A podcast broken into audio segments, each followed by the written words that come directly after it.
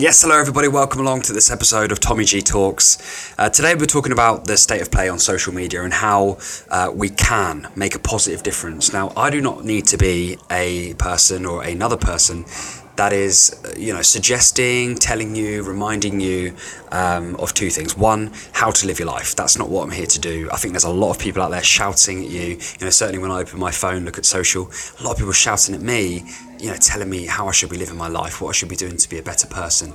Now, that's not what this is about. It's never been about that. This is about sharing ideas that could be useful, some motivation, some inspiration, some positive uh, thought to add to the, the noise. And if you choose to listen, then I appreciate that and I hope that it is useful. The second thing is you do not need me to be a person that's adding to the whole kind of uh, sludge of how um, bad social media is and this narrative that you know we're, we're we're all living in this world where we've got this horrible tool that we all seem to be addicted to. Um, and as much as that addiction is very very real and it's very apparent for for all of us I think. We're very dependent and whether that dependency is by choice or not every time is unsure.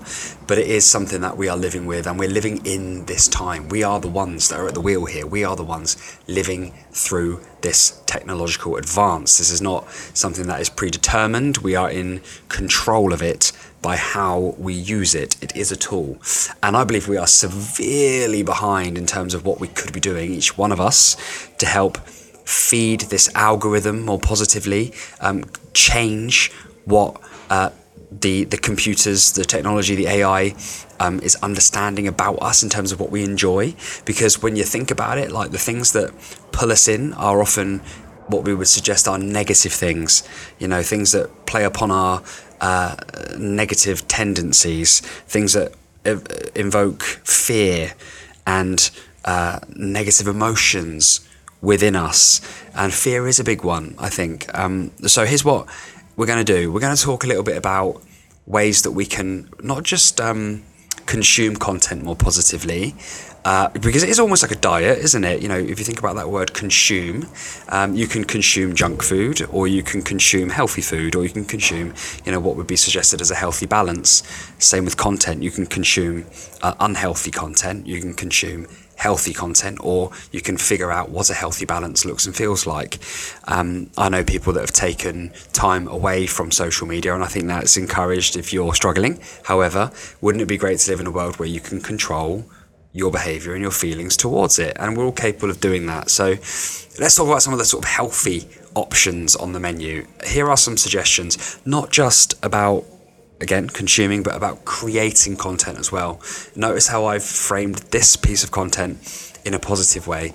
This content is about being a positive impact a positive influence on the landscape by putting this out there. Not playing on the fear not playing on the negative but really positive messaging. So the first thing that we can do number one is we can um, create and consume content that's leading by example by the sort of aspirations and ambitions of what and who you are as a person, what you'd like to learn, what you'd like to become, um, being very honest about that and the journey that it that it involves, you know, not being perfect, not being the finished article, but instead leading by example. And I think any situation where we're able to lead by example is the best that we can do probably in that moment in time. So I've often talked to people about, you know, how to make more of an impact online, how to produce content that's more positive and impactful. And what I always say is just just lead by example.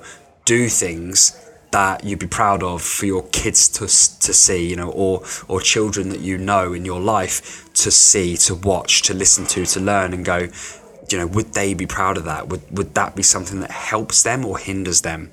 Um, and if, if, you know, if you take those answers, you're able to diagnose yourself whether you are doing something that is in, in fact leading by example or not.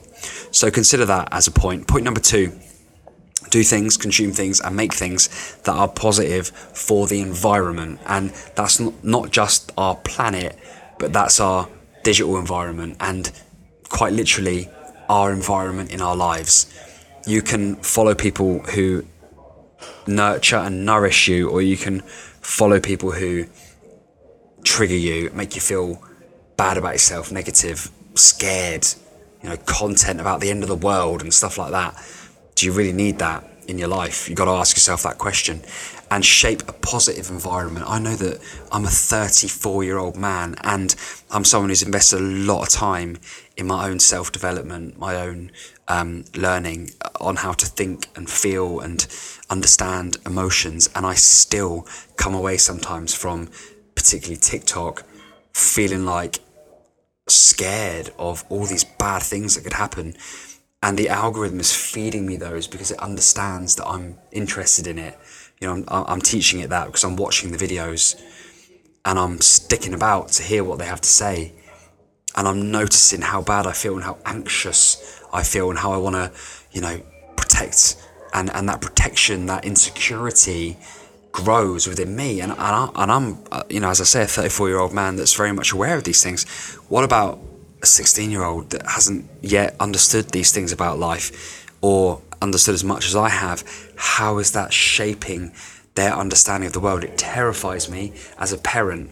And so that's why I think we have to make sure that we're setting an example, yes, but also creating a positive environment for our kids and our teenagers in the world that are out there trying to figure out, trying to learn. You know, where did you get your information from when you were a teenager?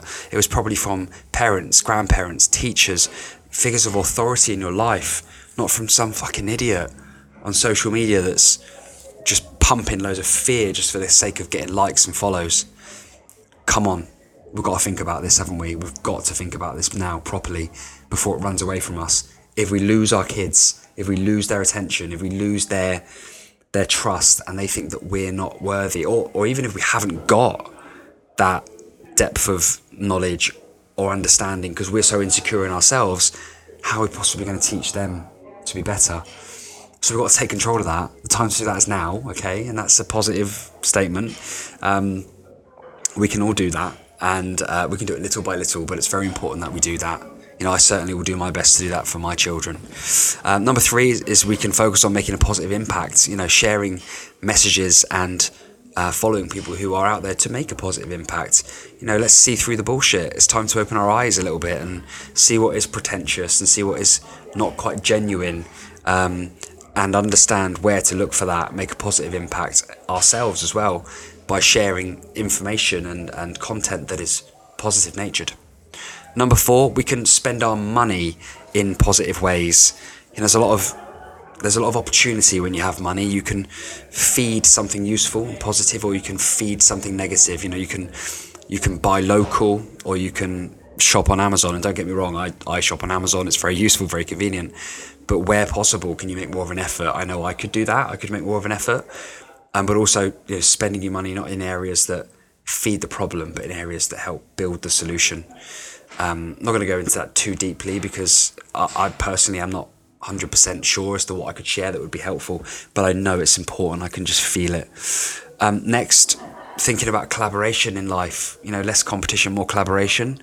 Um, as a as a race, I think we're very protective and insecure, and I think our insecurity will get the better of us a lot of the time. When really we could probably collaborate a little more and share more and know there's plenty to go around if we're able to just give. Uh, again, I'm not uh, I'm not perfect. Uh, I don't claim to be doing this all the time myself, but I can see it as a real positive way to set an example and spread some positive energy into the internet. Because remember, this is just a tool, and we're feeding it all the time. If we keep feeding it our insecurity, it's going to think that's what we want, and it's going to give us more of it. It's going to cause us to feel more fear, more fear, more anxiety, totally not what we want for ourselves or our kids. Um, next, showing courage. Let's champion courage, real courage. And by the way, you're only able to actually have courage if at first you have vulnerability. You cannot create courage or show courage synthetically without vulnerability. vulnerability is the soil in which courage can grow uh, and and that vulnerability cannot be faked either. It it has to feel like ugh, like to be vulnerable. You have to really kind of not want to do it because you're scared of, or you're you're aware of what others might might say or think about that. That's pure vulnerability. But in doing that, it's able you're able to actually combat this whole insecurity trap that we're in. We are, we're, we're, trapped in our own insecurity a lot of the time. Um, and courage and showing courage can really help to bring us out of that. And lastly, I think we can give back, um, and we can give back in, you know, quietly. We, we don't have to be making a song and dance out of it. We can give our time as a minimum. We can give our energy. Uh, we can give money that we earn. Um, we can give belongings, but we can give back. We can give back to the areas that have helped us, and we can really own and embody uh, and improve actually the roles that other people have played in our lives to help us to get to where we are now. If we don't do that, if we don't become a generation that sets an example, um, but instead are too busy consuming, we we will struggle um, later down the line. You know, our, our kids, as I said, we'll lose our kids to the loudest voice on the internet. Um, we will not, but you know, we'll regret it. I think as a generation. So as a generation, we have to look at the people that inspired us and helped us and think, how can we become that? Um, how can we improve on that? What can we do to learn from that experience, that feeling, and become that in the real world? Uh, we can use the internet as a way of showing and displaying these actions, but really it's what we do all of the time that counts, um, or at least most of the time. And by being there and being able to show your attention and be present with young people, I think is really important because the young people don't know any different. They're coming into this world unaware that there is a credible source of positive leadership and trust and love in this person. But instead, I'm, I'm going to gravitate towards this digital world where my insecurities get the better of me. And it's sad and it's already happening a little bit. Um, but I think, you know, we've got to get, we've got to get it and we, we've got to get there and we're the only ones that can do it. As I said at the beginning, we are the generation that hold the wheel here. We are the generation that decides what happens with this and we have to create, um, control, you know, and, um, our mind's like the path of least resistance, and the more that technology develops, the more that it does for us, the less we're doing for ourselves, and the more space there is to become idle and lazy and complacent and get taken advantage of. And I think we have to raise our game, raise our energy, raise our efforts higher than or faster than the development of technology. And to do that, we've got to do a lot more.